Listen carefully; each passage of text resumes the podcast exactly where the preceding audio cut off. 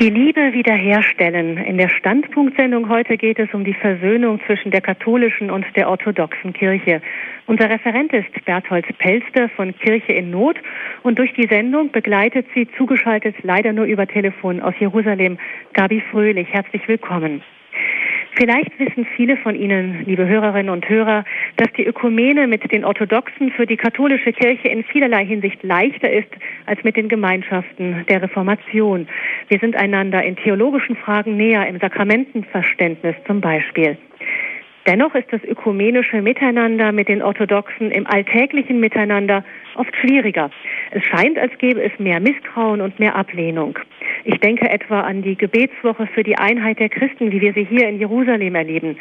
Die griechisch-orthodoxe Kirche war lange Jahre gar nicht dazu zu bewegen, überhaupt daran teilzunehmen. Für sie galt das Gebet mit anderen Konfessionen als Häresie. Seit einigen Jahren gestalten die griechisch-orthodoxen zwar den Auftakt für die Gebetswoche, und zwar mit einer feierlichen Vesper auf dem Golgotha-Hügel in der Grabeskirche. Aber die Vertreter der anderen Konfessionen sind streng gehalten, nur als Zuschauer dabei zu sein. Mitbeten ist untersagt. Das gilt bis heute. Das ist das eine Bild, was ich vor Augen habe. An anderen Orten hat die katholisch-orthodoxe Ökumene jedoch in den vergangenen Jahrzehnten immense Fortschritte gemacht. Ich denke da zum Beispiel an Zypern, die überwiegend orthodoxe Insel, die unser Papst im Juni besuchen wird. Er ist ausdrücklich eingeladen von dem orthodoxen Erzbischof Chrysostomos II. Gleich zu Beginn der Reise werden die beiden in Paphos ein ökumenisches Gebet sprechen, gemeinsam. Dieser Schritt ist in der orthodoxen Welt gar nicht so unumstritten. Aber so kann katholisch-orthodoxe Ökumene auch aussehen. Warum wir es manchmal so schwer miteinander haben als Katholiken und Orthodoxe, obwohl wir einander doch sehr ähnlich sind, und welche Wege eingeschlagen werden, um wieder mehr Nähe aufzubauen, Davon wird uns heute Berthold Pelster von Kirche in Not erzählen. So begrüße ich ihn heute als den äh, Referenten dieser Sendung. Guten Abend, Herr Pelster. Sie sind im Münchner Studio zu Gast. Schön, dass Sie da sind. Guten Abend. Guten Abend, Frau Fröhlich. Herr Pelster, Sie sind, ähm, arbeiten in München bei Kirche in Not. Sie sind dort Leiter der Öffentlichkeitsarbeit und unter anderem sind Sie Experte für die Beziehungen zwischen der russisch-orthodoxen und der katholischen Kirche in Russland. Ich stelle mal ein paar kurz, ein paar biografische Eckdaten voran. Sie sind Jahrgang 1962. Sie stammen aus Westfalen, sind studierter Diplom-Volkswirt. Sie haben erst im Bereich Unternehmenssteuerung gearbeitet. Von 2001 bis 2009 haben Sie dann die Münsteraner Kirche in Not Filiale geleitet und seit einem Jahr sind Sie, wie gesagt, in München Leiter der Öffentlichkeitsarbeit für Kirche in Not. Vielleicht kann ich mir kurz die Frage am Anfang erlauben, warum Sie nach Ihrer Arbeit im Finanzsektor beschlossen haben, sich für Kirche in Not einzusetzen. Ja, das hing damit zusammen, dass mir der christliche Glaube eigentlich immer wichtiger geworden ist im Laufe der Jahre. Und ähm, ich habe dann überlegt, ob es vielleicht nicht auch eine berufliche äh, Aufgabe geben könnte in diesem Bereich. Habe dann im Jahr ähm, 1999 äh, meine Stelle gekündigt und wollte erstmal ein sogenanntes Sabbatjahr machen, um mich wirklich ganz neu zu orientieren, ähm, um intensiv nachzudenken über meinen weiteren Lebensweg. Und relativ schnell in dieser Phase ähm, wurde mir dann zugetragen von einem Pfarrer aus meinem Heimatdorf, ähm, dass eine Stelle neu zu besetzen sei bei Kirche in Not. Und dort habe ich mich dann mal vorgestellt und habe mich informiert über dieses Hilfswerk habe mich dann schließlich beworben und so bin ich zur Kirche Not gekommen. Diese Aufgabe ist mir sozusagen zugefallen. Mhm. Sie sind zur Kirche Not gekommen und auch zu den orthodoxen Kirchen dazu. Sie sind Spezialist für die Beziehungen zur russisch-orthodoxen Kirche. Was finden Sie denn spannend an diesem Bereich?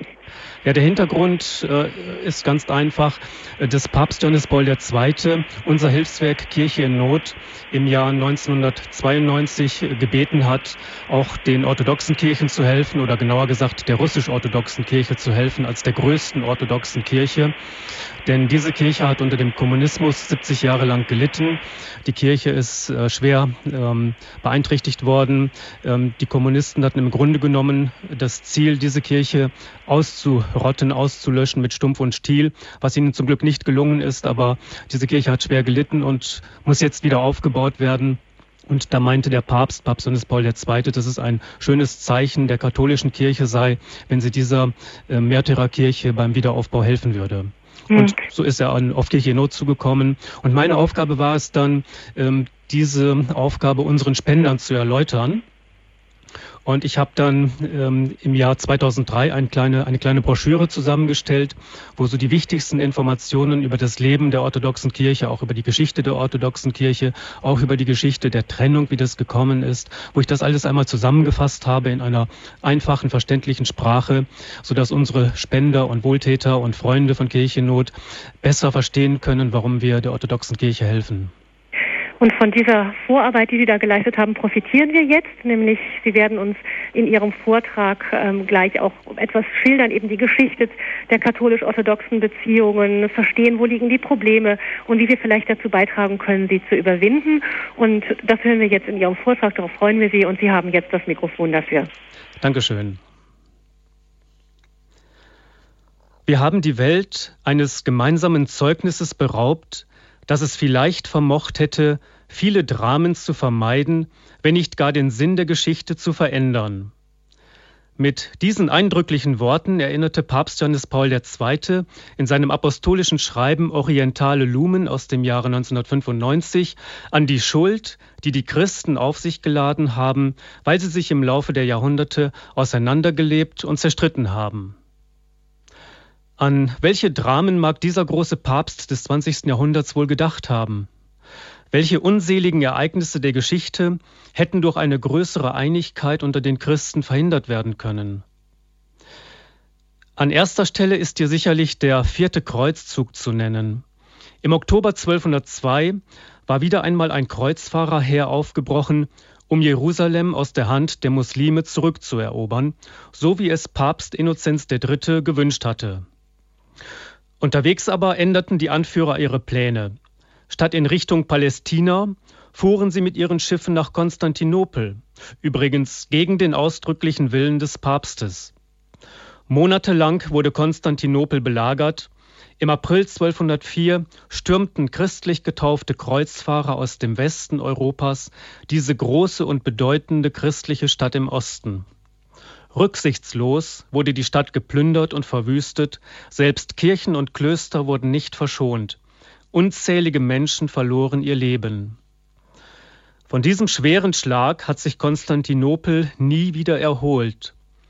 1453 ging die Stadt endgültig unter und wurde muslimisch. Oder denken wir an die entsetzlichen Schrecken des Dreißigjährigen Krieges, der durch konfessionelle Spannungen ausgelöst worden war und am Ende Tausende von Toten und völlig verwüstete Landschaften zurückließ. Hätte die Menschheitsgeschichte vielleicht sogar einen anderen Lauf genommen, wenn die Christen überall auf der Welt einmütig ihr Glaubenszeugnis abgelegt hätten? Hätte eine geschlossen auftretende Christenheit bessere Chancen gehabt, Ide gottlose Ideologien schon im Keime zu ersticken? Ideologien, die in der Form des Kommunismus oder des Nationalsozialismus millionenfaches Leid über die Menschen gebracht haben? Ideologien übrigens, die im Herzen eines christlichen Europas entstanden. Wir wissen nicht, wie schwer die Schuld wiegt, die Christen gegenüber der Menschheit auf sich geladen haben durch ihre Uneinigkeit.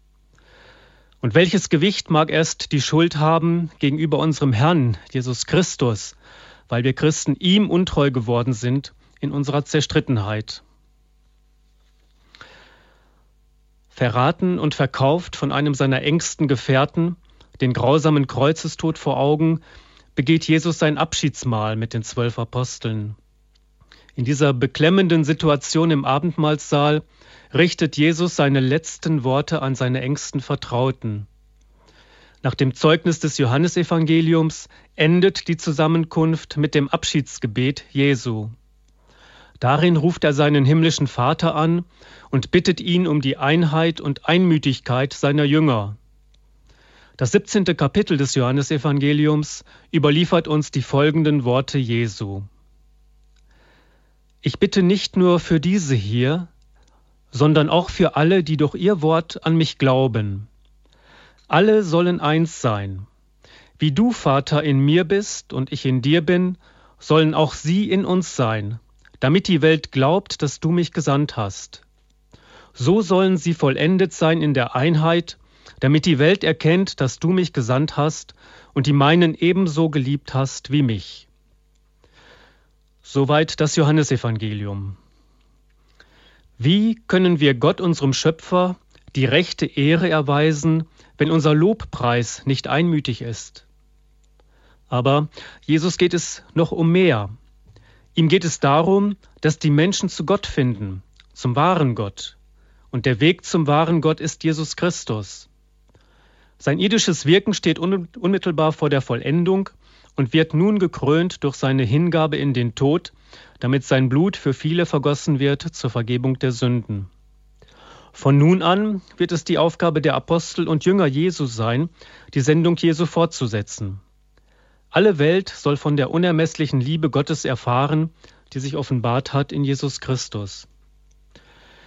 Damit das Zeugnis der Jünger über die Liebe Gottes und seinen Gesandten Jesus Christus aber Glauben findet in der Welt, und die, die Welt den dreifaltigen Gott erkennen kann, müssen die Jünger Jesu, muss die Christenheit einig und einmütig sein. Innere Zerstrittenheit, Uneinigkeit, Hass und Spaltungen lassen ihre Botschaft unglaubwürdig erscheinen und berauben so die Welt der einzigen Hoffnung, die in dem Wirrwarr der Stimmen und Versprechungen Ewigkeitswert besitzt. Groß ist also die Verantwortung, die wir Christen unserem Herrn gegenüber und gegenüber der Menschheit tragen. Dies ist vielen Christen gerade in den letzten Jahrzehnten zunehmend bewusst geworden. Walter Kardinal Kaspar, der Präsident des Päpstlichen Rates für die Einheit der Christen, hat einmal gesagt, das zu Ende gegangene Jahrhundert war in vieler Hinsicht ein dunkles Jahrhundert. Doch ich sehe zumindest einen Lichtpunkt, das Aufkommen der ökumenischen Bewegung. Soweit Kardinal Kaspar. Die Wurzeln der ökumenischen Bewegung liegen im 19. Jahrhundert im Bereich der evangelischen Konfessionen. Ihr Hauptmotiv lag damals zunächst in der Missionierung nichtchristlicher Länder. Und es war auch die orthodoxe Kirche, die die ökumenische Bewegung mit auf den Weg gebracht hat. 1902 richtete der orthodoxe Patriarch von Konstantinopel, Joachim III., eine Enzyklika an alle orthodoxen Kirchen mit der Bitte, den Dialog mit nicht-orthodoxen Kirchen aufzunehmen. Sein Ziel war die Wiederherstellung der Einheit der Christen. Seit 1920 sind die orthodoxen Kirchen aktiv beteiligt an der ökumenischen Bewegung. Die katholische Kirche stand der ökumenischen Bewegung zunächst zurückhaltend gegenüber. Erst auf dem Zweiten Vatikanischen Konzil schloss sie sich dieser Bewegung an, dann allerdings unumkehrbar, wie es römische Dokumente heute betonen. Die katholische Kirche hat erkannt, dass es zur ökumenischen Bewegung, zur Wiederherstellung der kirchlichen Einheit keine Alternative gibt auch wenn die Arbeit für die Einheit sich noch so mühsam und schwierig gestaltet. Heute führt die katholische Kirche mehr ökumenische Dialoge als jede andere Konfession. An dieser Stelle können wir eine kleine Musik einspielen.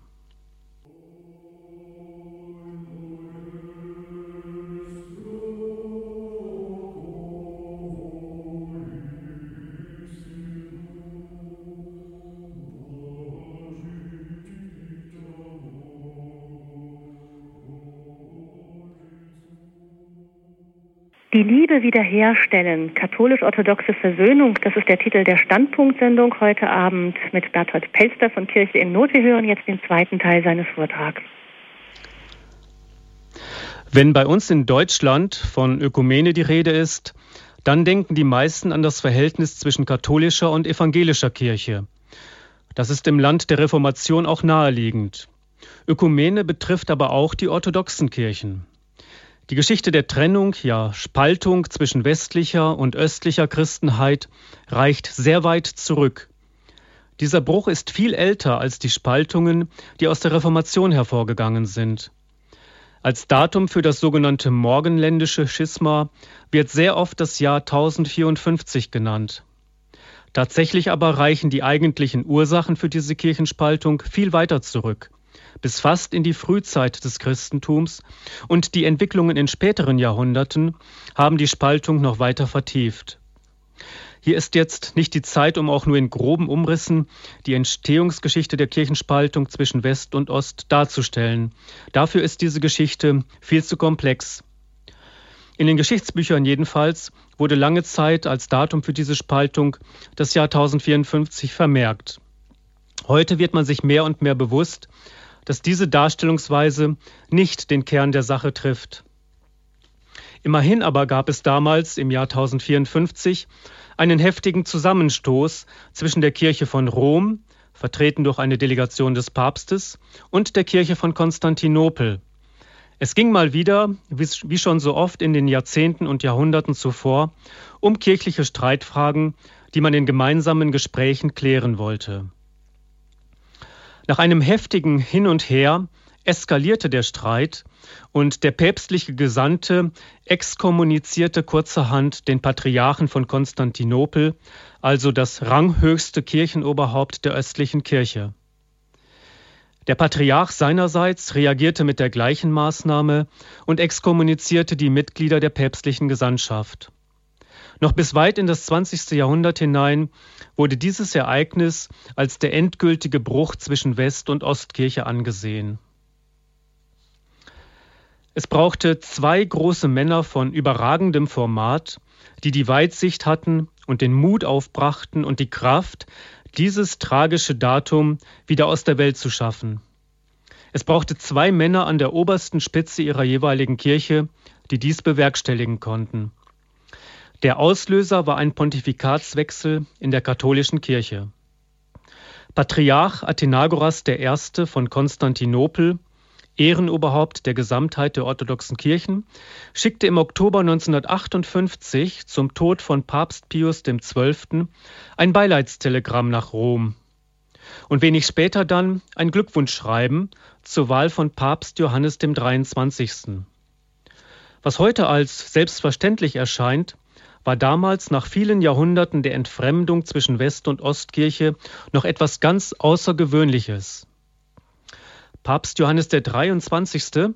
griff diese Gesten wachen Sinnes auf und machte nur wenige Wochen später in seiner ersten Weihnachtsbotschaft die Einheit der Kirche zu einem zentralen Thema. Und schon kurz darauf am Ende der Weltgebetswoche für die Einheit der Christen im Januar 1959 kündigte Papst Johannes der 23.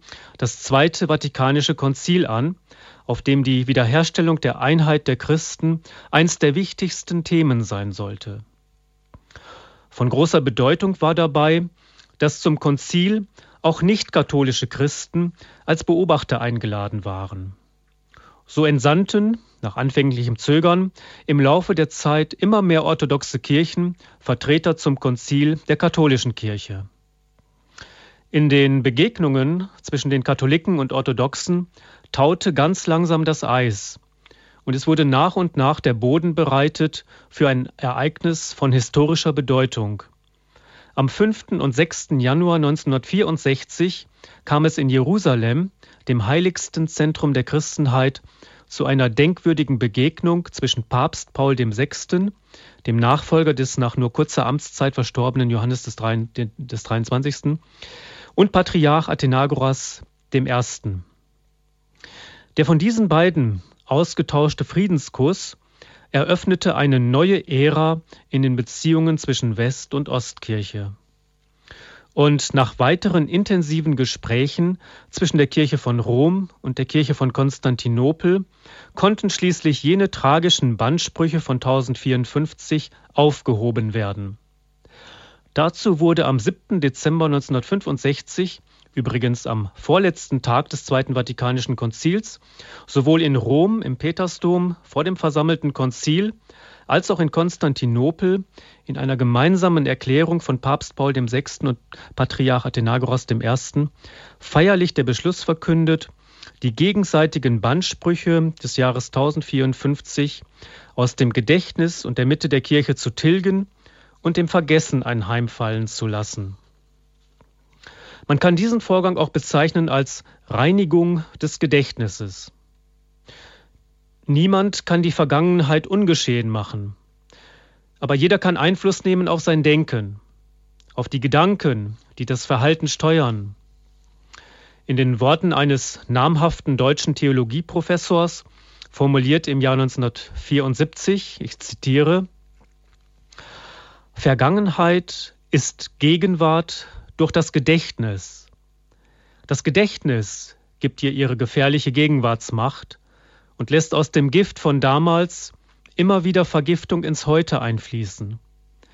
Reparatur der Vergangenheit kann durch Reinigung des Gedächtnisses geschehen.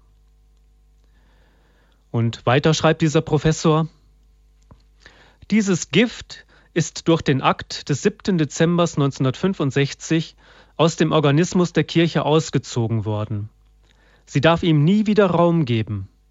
Das ist eine sehr konkrete und dringende Forderung aus jenem Vorgang. Sie hat ein neues Gedächtnis, sie muss zu diesem neuen Gedächtnis stehen und es kräftigen. Das gilt für jeden Lehrer der Theologie, für jeden Prediger, für den Katecheten, für die Bischöfe.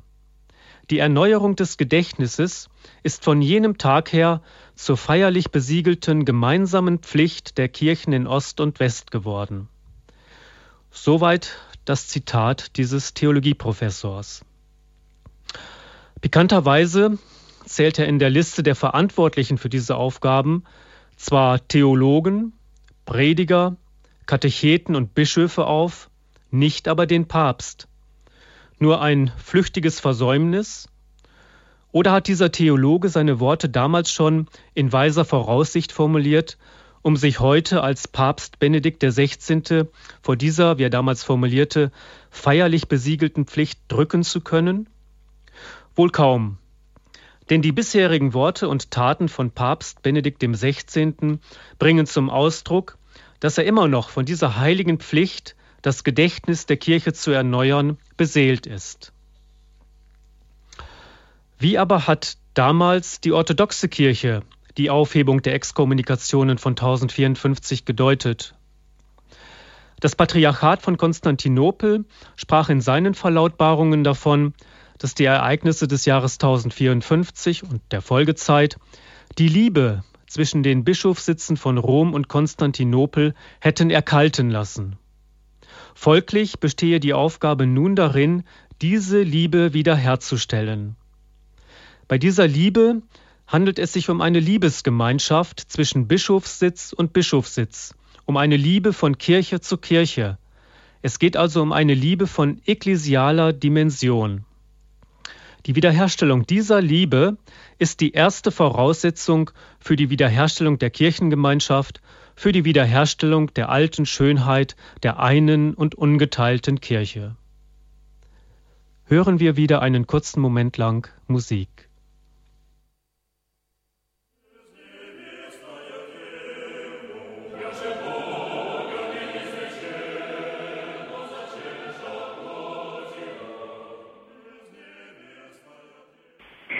Sie haben eingeschaltet bei Radio Horeb Standpunktsendung. Wir werden jetzt nun einen weiteren Teil des Vortrags von Berthold Pelzer von Kirche in Not hören über das Thema die Liebe wiederherstellen, katholisch-orthodoxe Versöhnung. Seit jenen denkwürdigen Tagen vor mehr als 40 Jahren wird im sogenannten Dialog der Liebe versucht, durch Begegnungen, Gespräche und symbolische Gesten zwischen Bischöfen, Theologen, Gläubigen und Kirchenoberhäuptern, das Misstrauen und die Spannungen zwischen den Kirchen mehr und mehr abzubauen. 1967 wurde erstmals von katholischer Seite in einem offiziellen Dokument der Begriff Schwesterkirche auf die orthodoxe Kirche angewendet. Das ist ein sehr bedeutsamer Schritt. In den Jahren des Zweiten Vatikanischen Konzils war den Konzilsvätern nämlich wieder zu Bewusstsein gekommen, übrigens nicht zuletzt durch die Vertreter der sogenannten unierten Kirchen, dass die orthodoxen Kirchen die sogenannte apostolische Sukzession aufrechterhalten haben und somit gültig geweihte Bischöfe und Priester besitzen und deshalb ihren Gläubigen wahre und gültige Sakramente spenden.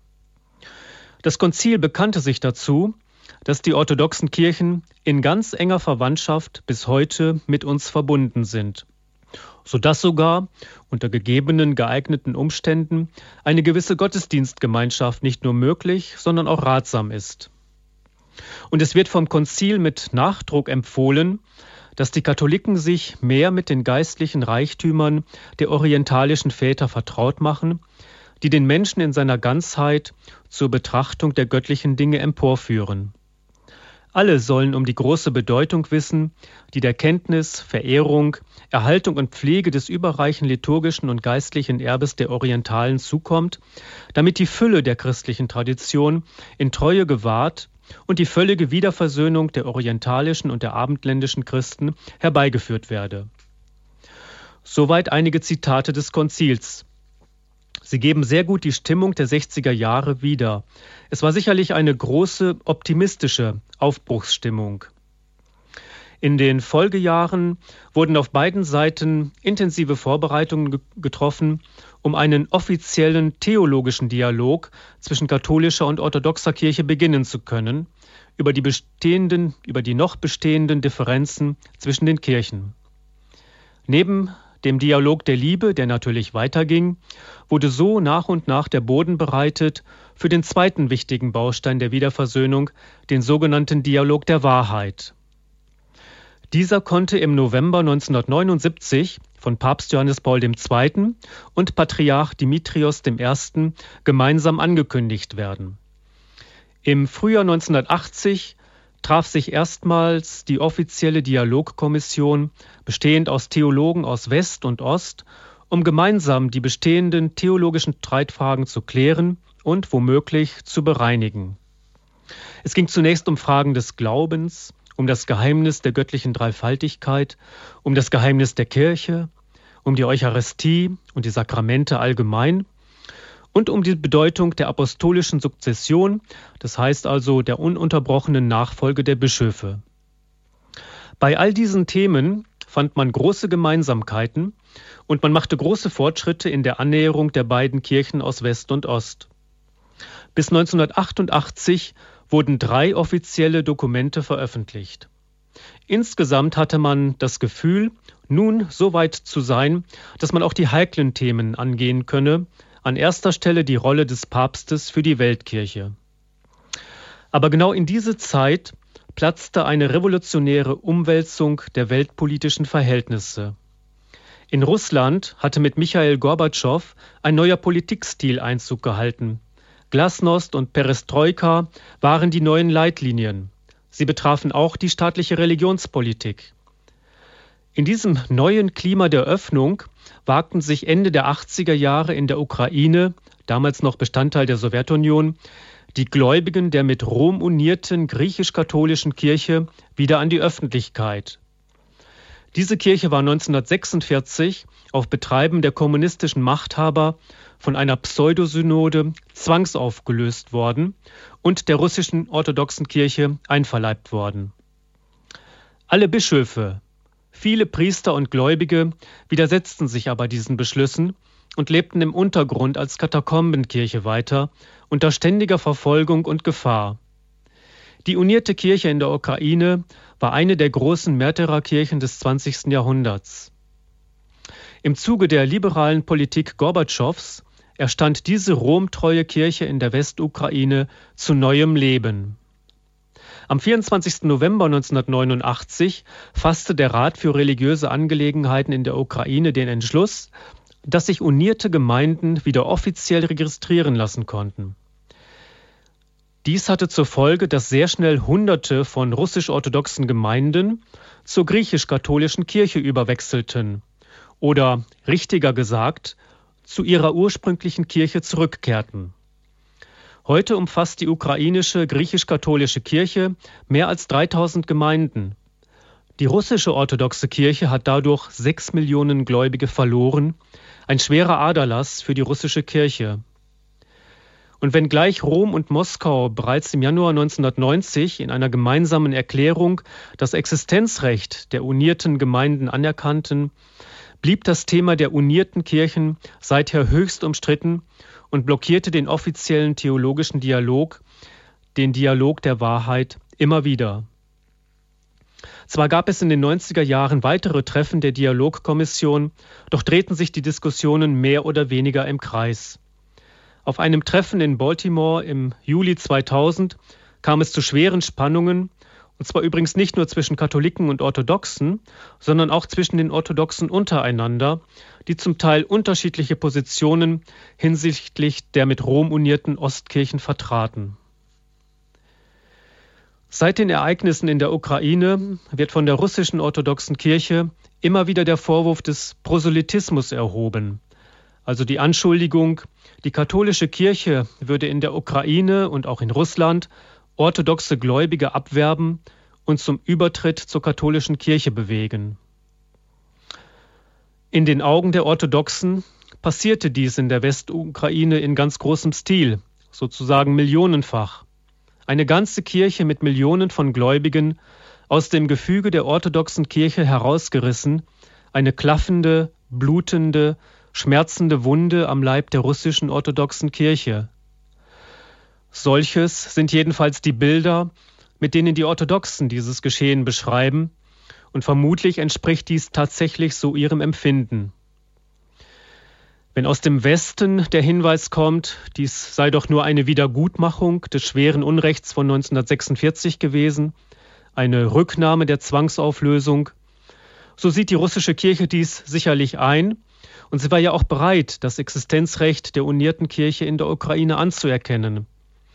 Aber es werden natürlich auch die Erinnerungen wach an den Ursprung der unierten Kirche, an die Union von Brest des Jahres 1596 und auch hier ist es wieder das gleiche Gefühl der Orthodoxen, dass hier eine ganze Kirche aus dem orthodoxen Kirchenleib herausgerissen wurde, eine klaffende Wunde hinterlassend.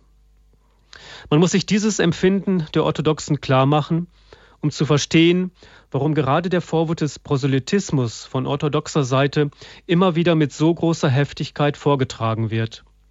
Die russische orthodoxe Kirche ist auf diesem Gebiet extrem empfindsam von tiefstem Misstrauen gegenüber der katholischen Kirche geprägt. Für die Orthodoxen sind die Unierten Verräter, Abtrünnige, vom wahren Glauben abgefallene, die ihre Mutterkirche ausgeplündert haben. All das sieht natürlich aus römisch-katholischer Sicht, aus unserer Sicht, alles ganz anders aus. Der entscheidende Punkt aus unserer Sicht ist die Gemeinschaft mit dem Papst, mit dem Bischof von Rom, dem Nachfolger des Apostels Petrus. Die mit Rom unierte Kirche der Ukraine hat ja ihren orthodoxen Glauben beibehalten, ihre Liturgie, ihre kirchlichen Strukturen, ihre Spiritualität. Einzig die Gemeinschaft mit dem Nachfolger Petri, mit dem Bischof von Rom, ist hinzugekommen. Also ein Element, das nach römisch-katholischem Verständnis das einzige Element ist, welches den orthodoxen Kirchen fehlt um zur vollen Kirchengemeinschaft mit der katholischen Kirche zu kommen. Dies wird in dem römischen Schreiben Dominus Jesus aus dem Jahr 2000 noch einmal deutlich herausgestellt. Dort heißt es in der Nummer 19, ich zitiere, die Kirchen, die zwar nicht in vollkommener Gemeinschaft mit der katholischen Kirche stehen, aber durch engste Bande wie die apostolische Sukzession und die gültige Eucharistie mit ihr verbunden bleiben, sind echte Teilkirchen. Deshalb ist die Kirche Christi auch in diesen Kirchen gegenwärtig und wirksam, obwohl ihnen die volle Gemeinschaft mit der katholischen Kirche fehlt, insofern sie die katholische Lehre vom Primat nicht annehmen, den der Bischof von Rom nach Gottes Willen objektiv innehat und über die ganze Kirche ausübt. Soweit das Zitat. Der Primat des Bischofs von Rom über die ganze Kirche ist der eigentliche und wesentliche Unterschied zwischen der katholischen und der orthodoxen Kirche. Das Modell der unierten Kirchen war ein Versuch, der im 16. Jahrhundert probiert wurde. Dieses Modell führt aber auf orthodoxer Seite bis heute zu den genannten Vorwürfen des Proselytismus, des Auseinanderreißens der Kirche. Diese beiden Punkte, Primat des Bischofs von Rom für die Gesamtkirche und Proselytismus, sind also aufs engste miteinander verwoben. Hier liegt der eigentliche Knackpunkt in den Beziehungen zwischen katholischer und orthodoxer Kirche. Hier bedarf es immenser Anstrengungen auf beiden Seiten, um zu einvernehmlichen Lösungen zu kommen, die eine wahre Kirchengemeinschaft ermöglichen. Es geht darum, für das Petrusamt und die Ausübung des Primats eine Form zu finden, die einerseits ihre zentrale Aufgabe erfüllt, der Einheit und Gemeinschaft aller Kirchen zu dienen, und die andererseits von allen Kirchen akzeptiert wird. Papst Johannes Paul II. Sprach in seiner Ökumene-Enzyklika Ut Unum Sint von einer ungeheuren Aufgabe, die er allein nicht zu Ende bringen könne. Deshalb rief er zu einem geduldigen, brüderlichen Dialog zwischen den Kirchen auf. Hier braucht es die klügsten Köpfe, die besten Theologen auf beiden Seiten, um diese schwere Aufgabe zu stemmen. Welch segensreiche Fügung ist es da, wenn die katholische Kirche einen ihrer brillantesten Theologen mit eben diesem heiklen Petrusamt bekleidet hat. Hören wir noch ein paar Gesänge.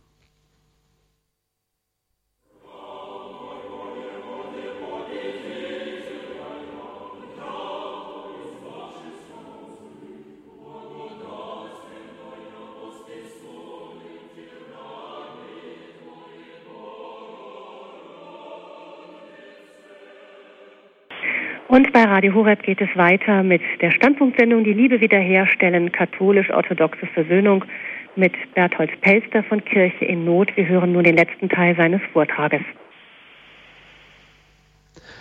Unter dem Pontifikat von Papst Benedikt ist der offizielle theologische Dialog, der Dialog der Wahrheit, im Jahr 2006 endlich wieder in Gang gekommen. Die Theologen beider Seiten beschäftigen sich jetzt intensiv mit der Ausgestaltung des Petrusamtes und sind damit bei der Kernfrage angelangt, die bislang die katholische und die orthodoxe Kirche noch voneinander trennt. Dass wir aber so weit gekommen sind, ist die Folge des Dialogs der Liebe. Dieser hat in den letzten vier Jahrzehnten reiche Früchte getragen. Wenn der Papst den ökumenischen Patriarchen in Konstantinopel besucht, und der ökumenische Patriarch den Papst in Rom, wenn zu besonderen Anlässen hochrangige Delegationen ihren Besuch abstatten, wenn zu den großen Festtagen der Kirche Briefe und Botschaften ausgetauscht werden, dann sind das alles Früchte des Dialogs der Liebe.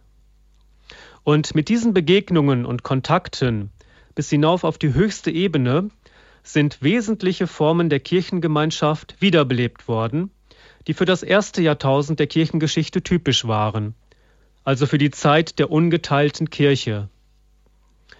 Was heute wieder möglich ist und vielfach praktiziert wird, war ein ganzes Jahrtausend lang undenkbar. Durch das Wirken des Heiligen Geistes auf beiden Seiten ist dieses Wunder möglich geworden. All das gibt Anlass zur Hoffnung, dass wir uns auf einem guten Weg befinden, und eines Tages die volle Kirchengemeinschaft zwischen katholischen und orthodoxen Christen wiederhergestellt wird. Wann das sein wird, vermag niemand zu sagen. Wir alle aber sind eingeladen, für diese Zukunft zu arbeiten und zu beten. Und um bei diesen wirklich schwierigen Kernfragen weiterzukommen, braucht es eine ganz besondere Spiritualität der Ökumene. Dazu bedarf es zunächst einer von Betrachtung und Gebet geprägten tiefen Verbindung zu Jesus Christus. Dazu gehört dann auch, dass man die Gebetsanliegen Jesu Christi selbst mehr und mehr verinnerlicht und so auch sein Gebet um die Einheit der Christen. Es ist ja ein interessanter Aspekt, dass die wichtigste Aussage im Neuen Testament zur Einheit der Christen nicht als Gebot formuliert ist, sondern in Gebetsform gekleidet ist. Ein weiteres, wer für die Ökumene arbeiten will, muss sich tief vom Heiligen Geist durchdringen lassen, um die Gabe der Unterscheidung der Geister äh, zu erlangen und sich vor allem auch von der Liebe verwandeln lassen, die um der Einheit willen alles erträgt, alles glaubt, alles hofft, allem standhält. Und dann geht es darum, im Geist der Buße und der Umkehr zu leben. Fehler und Versäumnisse zu erkennen und einzugestehen und, womöglich, für Wiedergutmachung zu sorgen. Dabei gilt es, ein besonderes Gespür für die Sünde der Trennung zu entwickeln. Solche Christen werden auch für die Bekehrung und Vergebung beten. Und schließlich Christen, die selbst nach der Heiligkeit streben, werden in der Lage sein, Früchte der Heiligkeit auch außerhalb der sichtbaren Grenzen ihrer eigenen Kirche zu erkennen. Es waren Sünder, die die Risse und Spaltungen in der Kirche Jesu Christi verschuldet haben. Und es werden wohl Heilige sein, die die Spaltungen überwinden werden. So möchte ich Sie zum Schluss meines Vortrages einladen zum Gebet für die Überwindung der Spaltungen und für die sichtbare Einheit aller Christen. Stimmen Sie innerlich mit mir ein in ein altes und ehrwürdiges Gebet der orthodoxen Kirche. Erbarmender Herr, Jesus, unser Erlöser, höre auf die Gebete und Flehrufe der Sünder, deiner unwürdigen Diener, die in Demut dir nahen. Vereine uns alle in der einen, heiligen, katholischen und apostolischen Kirche. Dein heiliger, unzugänglicher Hauch ist in unseren Seelen. Vernichte die Zwietracht unter den Konfessionen. Lass uns dich eines Herzens und einstimmig preisen, damit alle erkennen, dass wir in Wahrheit deine Schüler und vielgeliebten Kinder sind. Unser allmächtiger Herr, wenn sich dein Versprechen erfüllt, dann werden wir würdig sein, deinen heiligen Namen überall zu preisen, jetzt und alle Zeit und in Ewigkeit. Amen.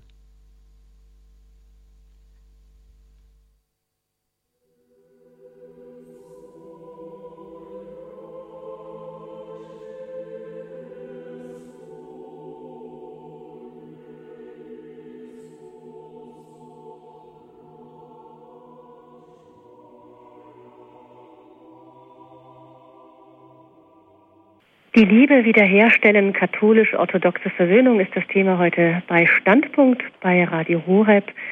Die russischen Gesänge, die wir immer wieder zwischendurch gehört haben, zeigen den ganzen Reichtum der orthodoxen Kirchen, der Ostkirchen und lassen uns auch verstehen, warum äh, Papst Johannes Paul II. und jetzt mit ihm auch dann Papst Benedikt XVI. immer wieder betont haben, wie wichtig es ist, dass die Kirche wieder mit beiden Lungen atmet, der Ost- und der Westkirche.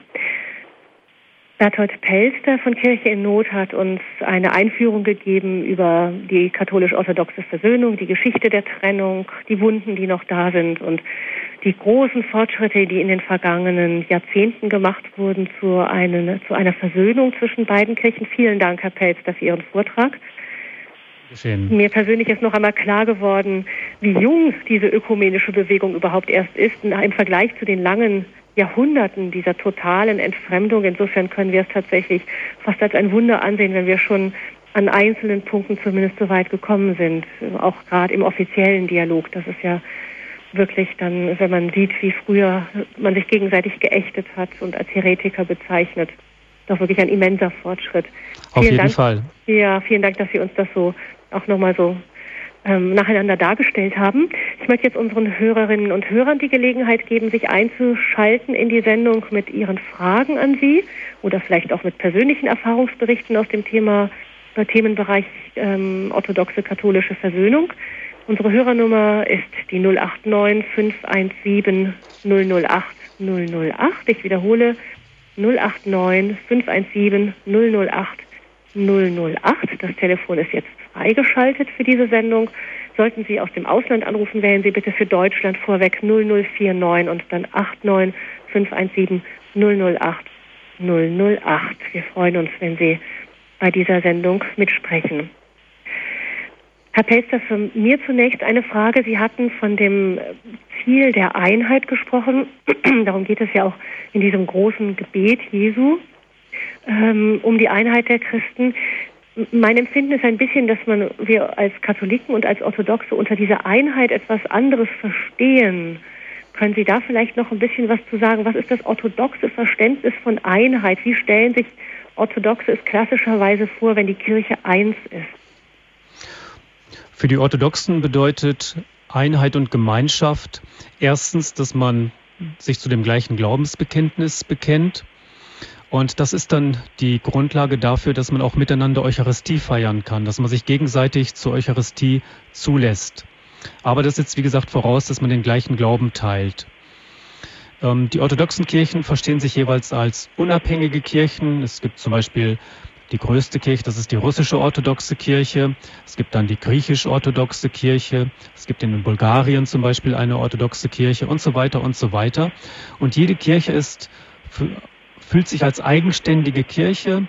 Ähm, und in die Angelegenheiten einer solchen eigenständigen Kirche kann eine andere Kirche nicht hineinreden, nicht hineinregieren. Und, das und diese, ist ein ist diese Eigenständigkeit territorial beziehungsweise von der Volkszugehörigkeit her bestimmt auch ein wenig? Ähm, so ungefähr muss man das sehen, genau. Das ist, hat sich historisch entwickelt. Es gab eben anfangs zum Beispiel ein wichtiges Zentrum in Jerusalem, dann hat sich die Kirche ja weiter ausgebreitet nach Rom. Das mhm. war ein wichtiges Zentrum. Dann wurde das Römische Reich geteilt. Es wurde ein neues Rom geschaffen in der Stadt Byzanz, die später Konstantinopel genannt wurde. Das war dann ein weiteres Zentrum. Dann gab es Antiochien, eine große Millionenstadt damals, wichtiges Zentrum der Christenheit. Und jede dieser großen Städte hat einen Patriarchen. Das war das oberste, äh, das, das Kirchenoberhaupt, der oberste Bischof. Und dann war das weiter untergliedert in Diözesen mit, mit weiteren Bischöfen und eben vielen Pfarrgemeinden. Das war so die, die Struktur. Man spricht auch von der Pentarchie. Das sind die fünf wichtigsten Patriarch, Patriarchate. Also ähm, Rom, das war damals auch an erster Stelle, dann Konstantinopel, Antiochien, Jerusalem und Alexandrien. Mhm.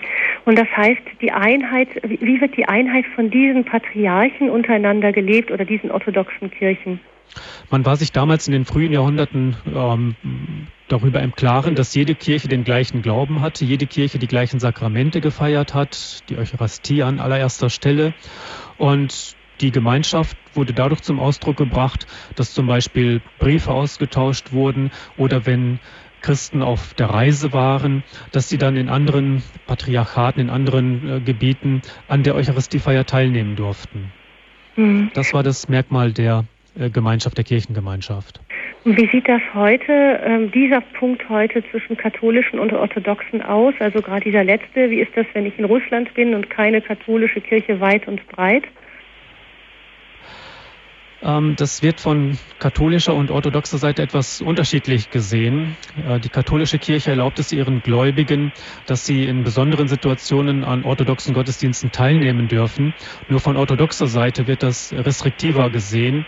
Ähm, dort äh, wird es Katholiken nicht gestattet, äh, die Sakramente zu empfangen. Hm, also grundsätzlich von sämtlichen orthodoxen Kirchen aus. Es mag hier unter Ausnahmen geben, aber das ist die allgemeine Grundregel erstmal. Mhm. Das heißt, das ist auch ein Punkt, an dem man dann in diesen ökumenischen Gesprächen noch arbeiten will. Ja, und die Voraussetzung dafür ist eben, dass man ähm, in der katholischen Kirche hat sich das Petrusamt im Laufe der Jahrhunderte, im Laufe des ersten und zweiten Jahrtausends weiterentwickelt, sehr stark weiterentwickelt, ähm, hin zu einer Form, die die Orthodoxen nicht akzeptieren wollen oder können von ihrer Theologie her. Mhm. Ich erinnere mich daran, dass auch, er, auch Papst Johannes Paul II. dieses äh, Petrusamt nicht, nicht wirklich zur Disposition gestellt hat, aber sagen wir mal, es ähm, auf allen aufgetragen hat, darüber zu reden, wie dieses Amt als Amt der Einheit ausgeübt werden könne in Zukunft. Und ähm, dieser Denkprozess wurde ja auch schon angestoßen. Vielleicht können wir gleich noch ein wenig ähm, weiter darüber sprechen, wie, ähm, wie dieses Petrusamt ausgeübt wird.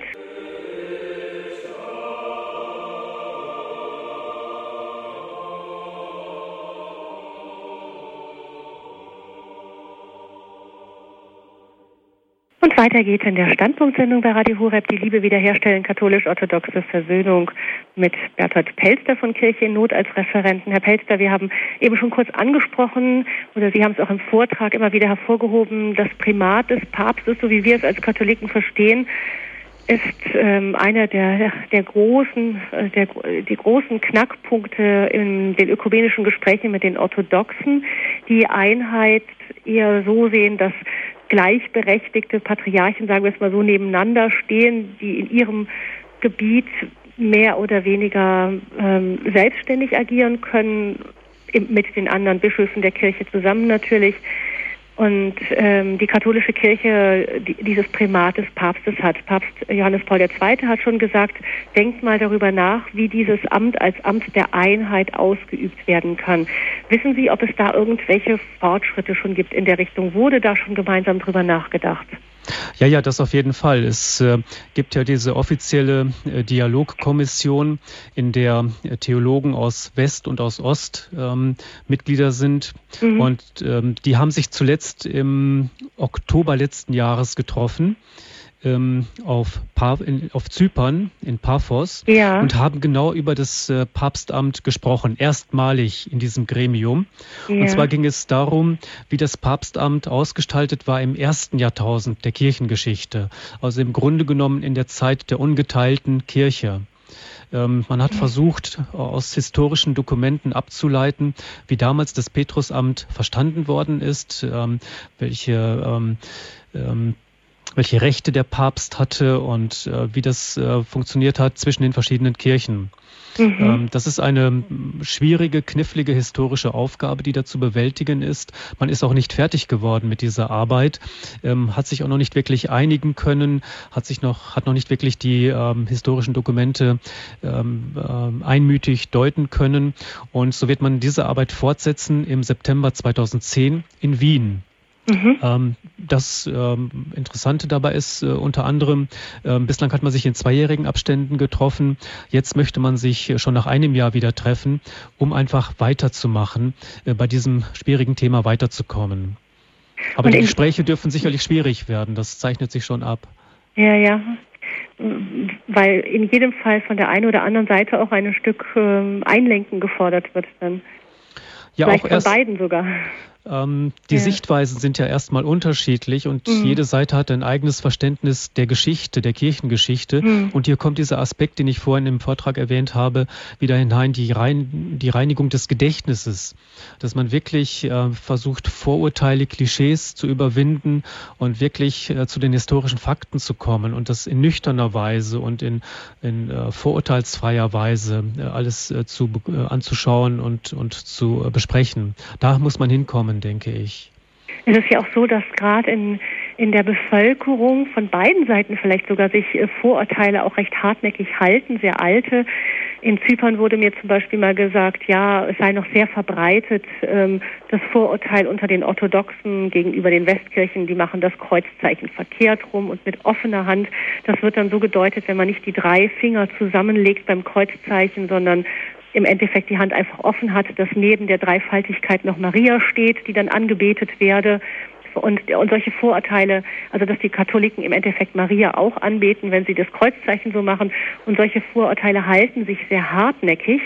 Auf der anderen Seite ist es so, dass ähm, eine östliche Liturgie von einem eingefleischten Westler, das erlebe ich hier in Jerusalem sehr oft, gern als Theater abgetan wird. Also wir erleben das oft, dass Pilger in der Grabeskirche sich sehr schwer tun, zum Beispiel mit diesem demonstrativen Küssen des Salbungssteins und dann gleichzeitig ist Lärm, weil Mönche und Pilger durcheinander reden. Oder den Western ist es ganz unbegreiflich, dass ein Gottesdienst, eine Liturgie sehr, sehr lang dauern kann und die Gläubigen aber nur stückchenweise daran teilnehmen und kommen und wieder gehen. Also da, da sind schon auf beiden Seiten, denke ich, äh, gewisse Vorurteile da. Das heißt, es geht wahrscheinlich auf der einen Seite darum, dass die Kirchenleitung zusammenkommt und die Theologen zusammenkommen. Auf der anderen Seite ist aber auch ein besseres Kennenlernen wahrscheinlich einfach wichtig. Ganz unbedingt, ganz unbedingt. Das kann ich nur unterstützen. Ähm, als ich vor einigen Jahren, im Jahr 2003, ähm, diese schöne Aufgabe äh, bekommen habe, eben eine kleine Broschüre zu verfassen über das Leben, über die Geschichte, über, ähm, ja, über die orthodoxen Kirchen. Ähm, da sind mir wirklich die Augen aufgegangen.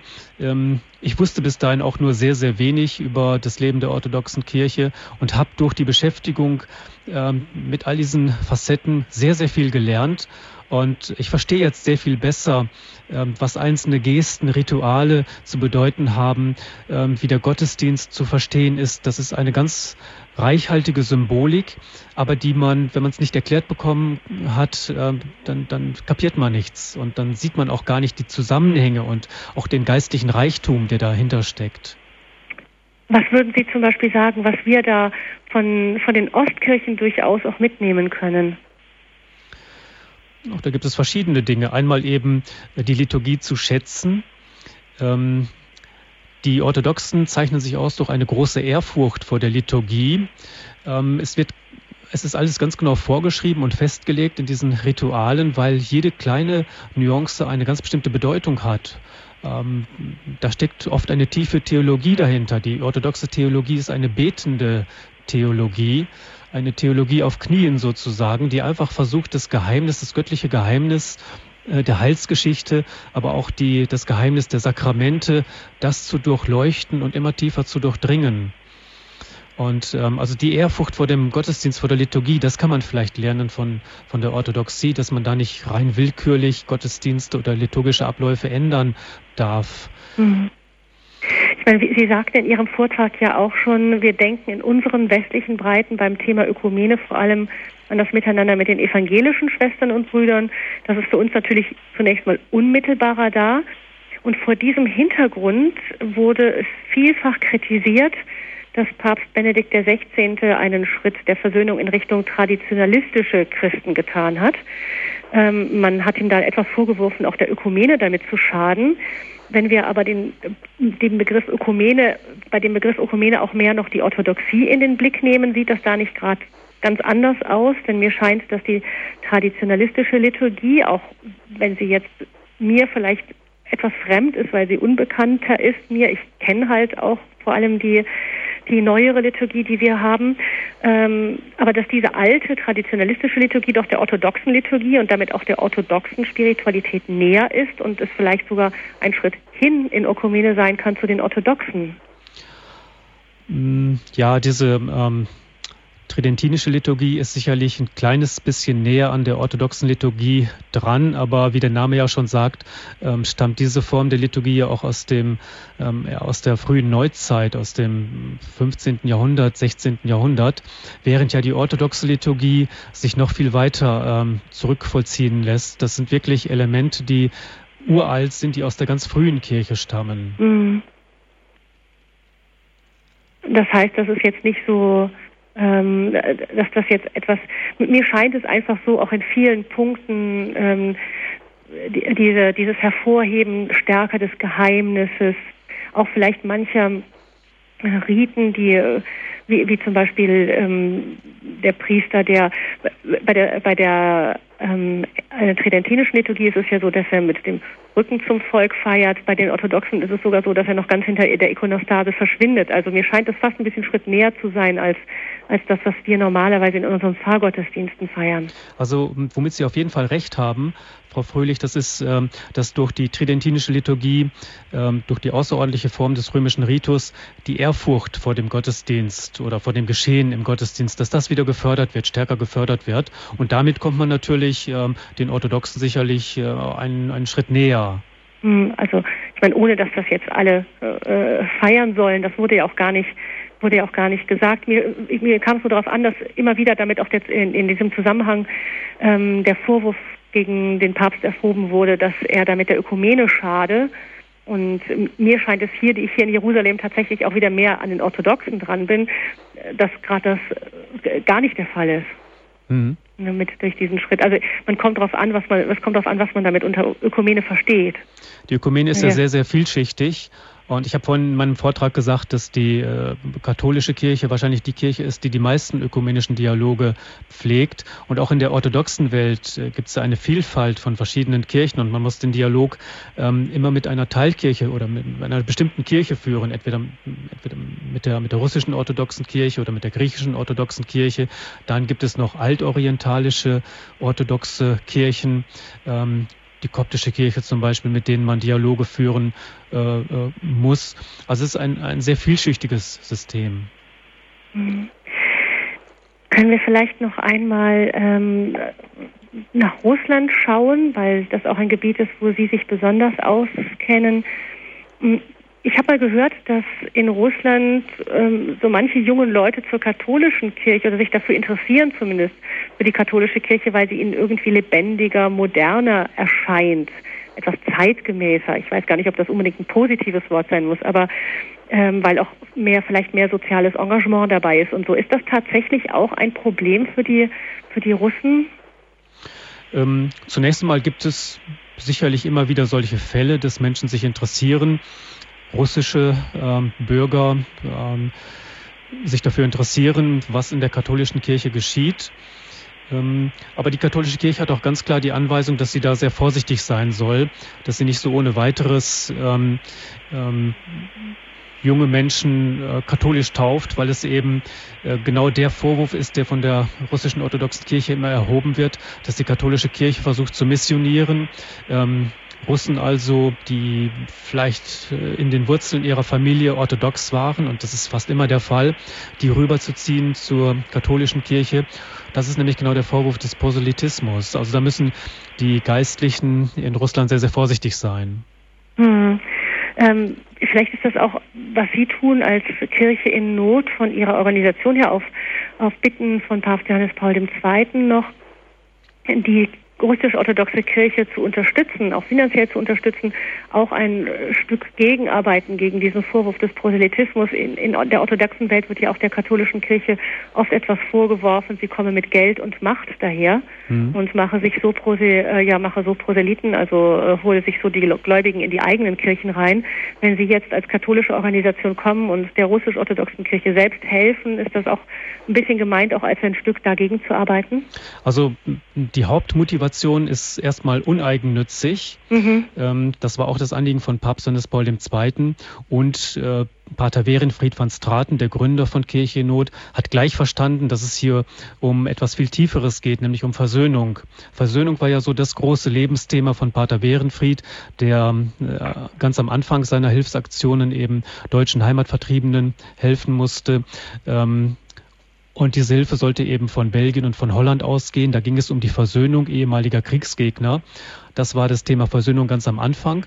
Und Pater Werenfried hat einmal geschrieben, als gegen, ja, als er schon sehr betagt war in schon sehr alt war, in den 90er Jahren, als da äh, Papst Johannes Paul II. auf ihn zukam und ihn gebeten hat, etwas für die Versöhnung zwischen West- und Ostkirche zu tun, da hat er das nochmal ganz neu als eine ganz neue Lebensaufgabe für sich entdeckt und hat alles dafür getan, ähm, um Wohltäter dafür zu gewinnen, um seine Mitarbeiter zu motivieren, dass da jetzt eine ganz dringende und wichtige Aufgabe ähm, äh, vorliegen würde. Mhm. Ähm, also es geht an erster Stelle um, um Versöhnung dass wir der russischen orthodoxen Kirche, die am meisten unter dem Kommunismus gelitten hat, äh, vielleicht am schlimmsten im 20. Jahrhundert gelitten hat als Märtyrerkirche, dass wir diese Kirche, dieser Kirche erst einmal helfen, dass sie ja ihr Leben reaktivieren kann, dass sie ihre Kirchen wieder aufbauen kann, dass sie ihre Priesterseminare wieder aufbauen kann, mit äh, moderner theologischer Literatur ausstatten kann. Äh, diese Kirche war ja sieben Jahrzehnte lang fast vollständig blockiert, war abgeschnitten von den theologischen Entwicklungen in anderen Kirchen, in anderen Teilen der Welt, war abgeschnitten von von den Entwicklungen in der Moderne. Da gibt es einen immensen Nachholbedarf und da einfach uneigennützig zu helfen, einfach nur aus Nächstenliebe zwischen Christen, das war das Hauptmotiv. Und dass das dann natürlich auch ähm, zum Dialog der Liebe beiträgt und einfach ähm, auch ähm, zum Abbau von Missverständnissen, von Vorurteilen äh, führen kann, das ist einfach eine natürliche Folge. Aber eine willkommene Folge natürlich. Wie wird das denn angenommen in der russischen Kirche? Na, ganz am Anfang ähm, ist Pater Werenfried erst einmal zum Patriarchen von Moskau hingefahren, ähm, hat um ein Gespräch gebeten und hat geklärt, ob der Patriarch, also das Oberhaupt der russischen orthodoxen Kirche, das überhaupt gut heißt. Mhm. Und sie haben sich lang und intensiv unterhalten und der Patriarch hat dann eingesehen, dass das wirklich, äh, dass es um uneigennützige Hilfe gehen sollte und hat dann ähm, seinen Segen dazu gegeben. Und dann kam es zu weiteren Begegnungen. Dann haben die Mitarbeiter von Kirche in Not sich mit äh, verschiedenen Bischöfen getroffen, die dafür offen waren, was ja gar nicht selbstverständlich ist. Ähm, auch unter, auch im Klerus äh, und unter den Bischöfen in der russischen orthodoxen Kirche gibt es viele, die der Ökumene sehr, sehr skeptisch gegenüberstehen teilweise sogar äh, ablehnend bis scharf ablehnend gegenüberstehen, so dass man erstmal sondieren musste, wo ist eine gewisse Offenheit ähm, für dieses Anliegen der Versöhnung gegeben. Und mit solchen Bischöfen hat man dann gesprochen und hat deren Bedarf ähm, ähm, in Erfahrung gebracht, wo Hilfe am dringendsten nötig war und hat dann nach und nach dann Hilfsaktionen auch gestartet. Das heißt, in der orthodoxen Kirche ist es nicht so, man hat den Patriarchen überzeugt und der kann dann ein Machtwort sprechen, sondern da sind die einzelnen Bischöfe doch sehr selbstständig. Ja, in der orthodoxen Kirche ist es so, dass immer äh, der Gemeinschaftsgedanke eine große Rolle spielt. Also ähm, ein einzelner Bischof, ein einzelner Patriarch hat nicht diese Entscheidungsgewalt, wie das möglicherweise der Papst in der, in der römisch-katholischen Kirche hat, sondern Entscheidungen werden immer in Gemeinschaft gefällt, in einer Synode, wenn es um wichtige Fragen geht. Und ähm, so konnte der Patriarch das nicht einfach so durchsetzen. Und äh, dann geht es ja auch darum, dass äh, jeder Bischof vor Ort am besten weiß, äh, wo die Nöte am größten sind, welche Kirche dringend wieder aufgebaut werden muss oder was für die Priesterausbildung getan werden muss. Also sind die Kontakte vor Ort ganz wichtig und entscheidend. Mhm.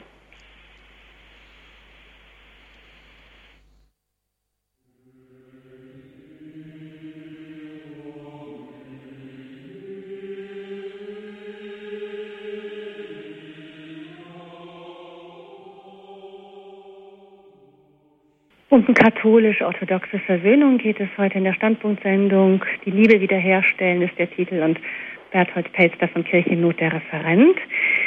Herr Pelster, vielleicht zum Abschluss der Sendung noch ein Blick nach vorne auf die Zypernreise des Papstes im Juni. Ähm, er ist dort, Benedikt XVI. ist dort eingeladen, ausdrücklich ähm, von Chrysostomos II., dem Erzbischof, orthodoxen Erzbischof von Zypern, auch die zyprische Kirche eine autokephale Kirche.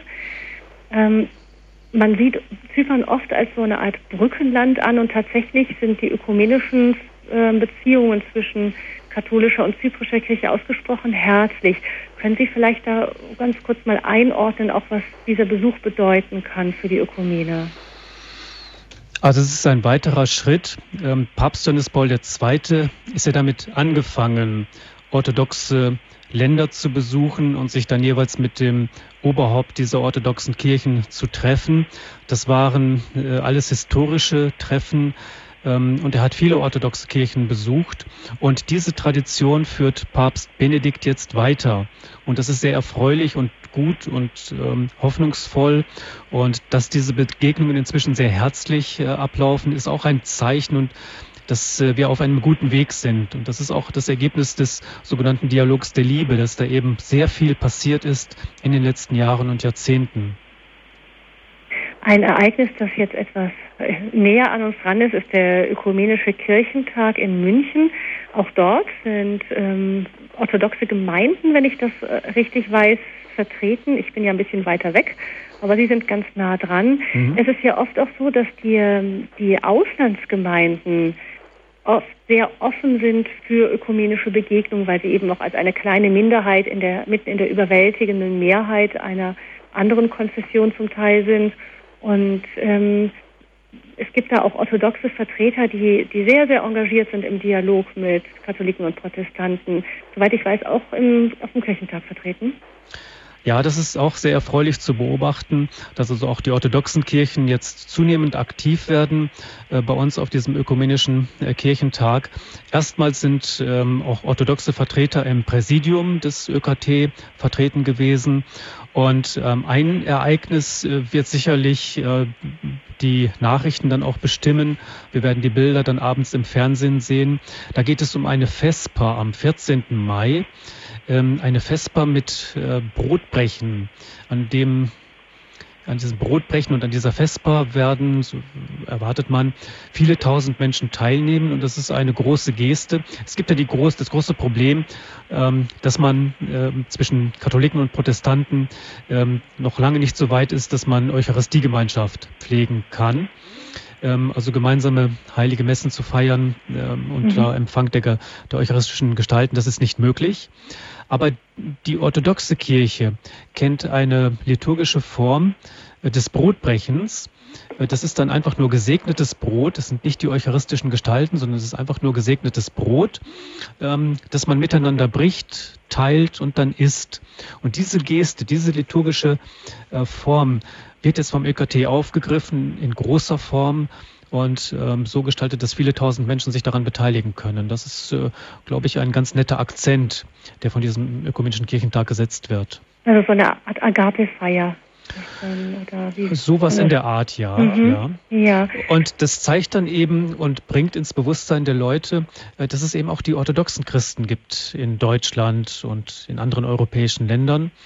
Ähm, und ja, mehr und mehr Menschen werden dann ähm, erstmals ähm, Erfahrungen sammeln können mit orthodoxen Christen.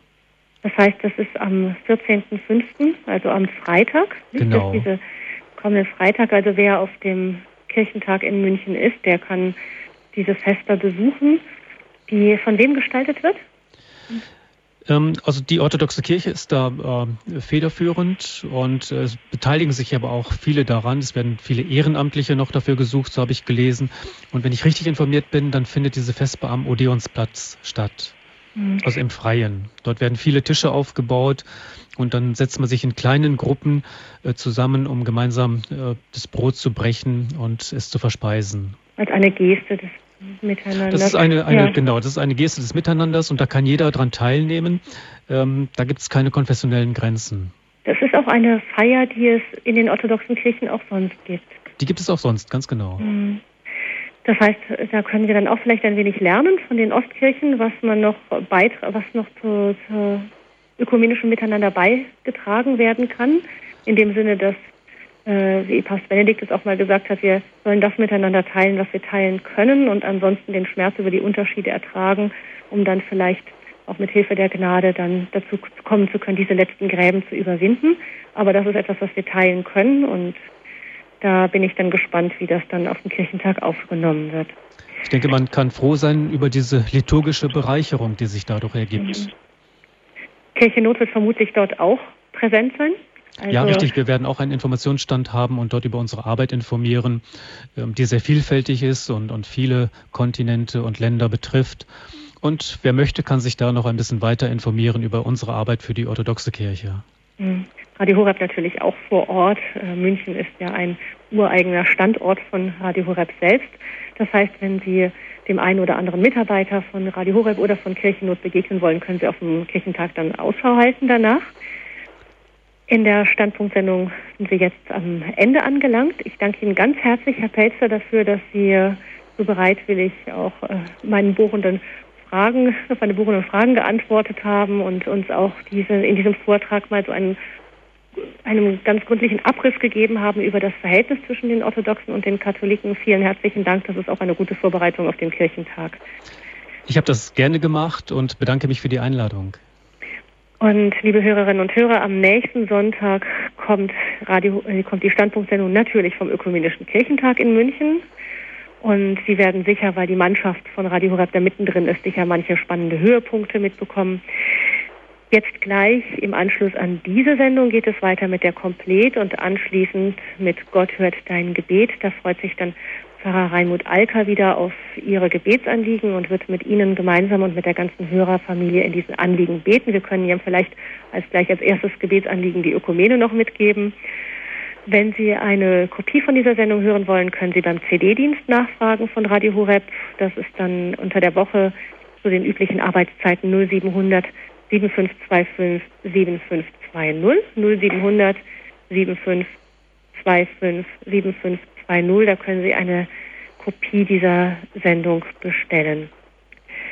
Herr Pelzer, noch einmal ganz herzlichen Dank Ihnen und auch Ihnen eine gute Zeit jetzt auf dem Kirchentag. Dankeschön. Und ich verabschiede mich von Ihnen allen, liebe Hörerinnen und Hörer. Gabi Fröhlich war am Mikrofon, Telefon zugeschaltet aus Jerusalem. Ich wünsche Ihnen allen noch einen gesegneten Sonntagabend.